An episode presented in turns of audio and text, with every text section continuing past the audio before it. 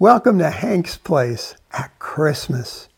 The people who were sitting in darkness saw a great light, and those who were sitting in the land and the shadow of death, upon them a light dawned. Matthew 4:16.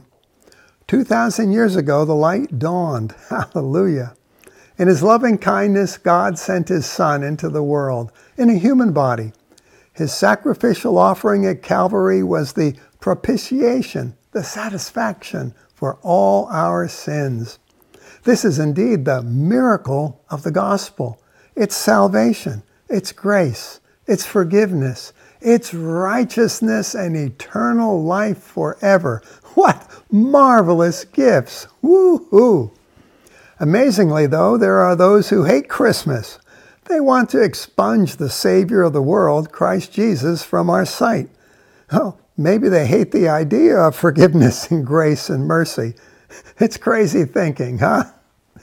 No man can take Christ out of our hearts, my friend, or from seeing Jesus everywhere. So, how about Xmas, Merry Xmas? That X.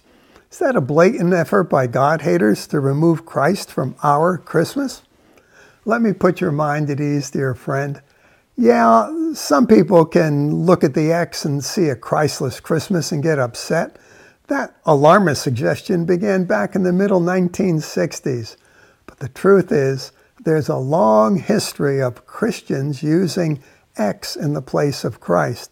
In fact, its earliest use was in European culture as far back as 1021 AD. That's almost a thousand years ago. You see, the X is the Greek letter chi, and that's the first letter of the Greek word Christos, which became Christ in our English. The suffix mas is from the Latin derived Old English word for mass. So, on expensive parchment, the ancients were really simply abbreviating the word Christmas. Christians have used Christmas first, or Xmas. So be encouraged. It's, it's not those atheists attempting to take Christ at Christmas. And even if there be such a group here or there, know this He who sits in the heavens laughs. Psalms 2 4. So, do you see an Xmas sign? Laugh aloud, even as God laughs. Share the good news that a Savior has been born. His name, Jesus. Share it people will come alive.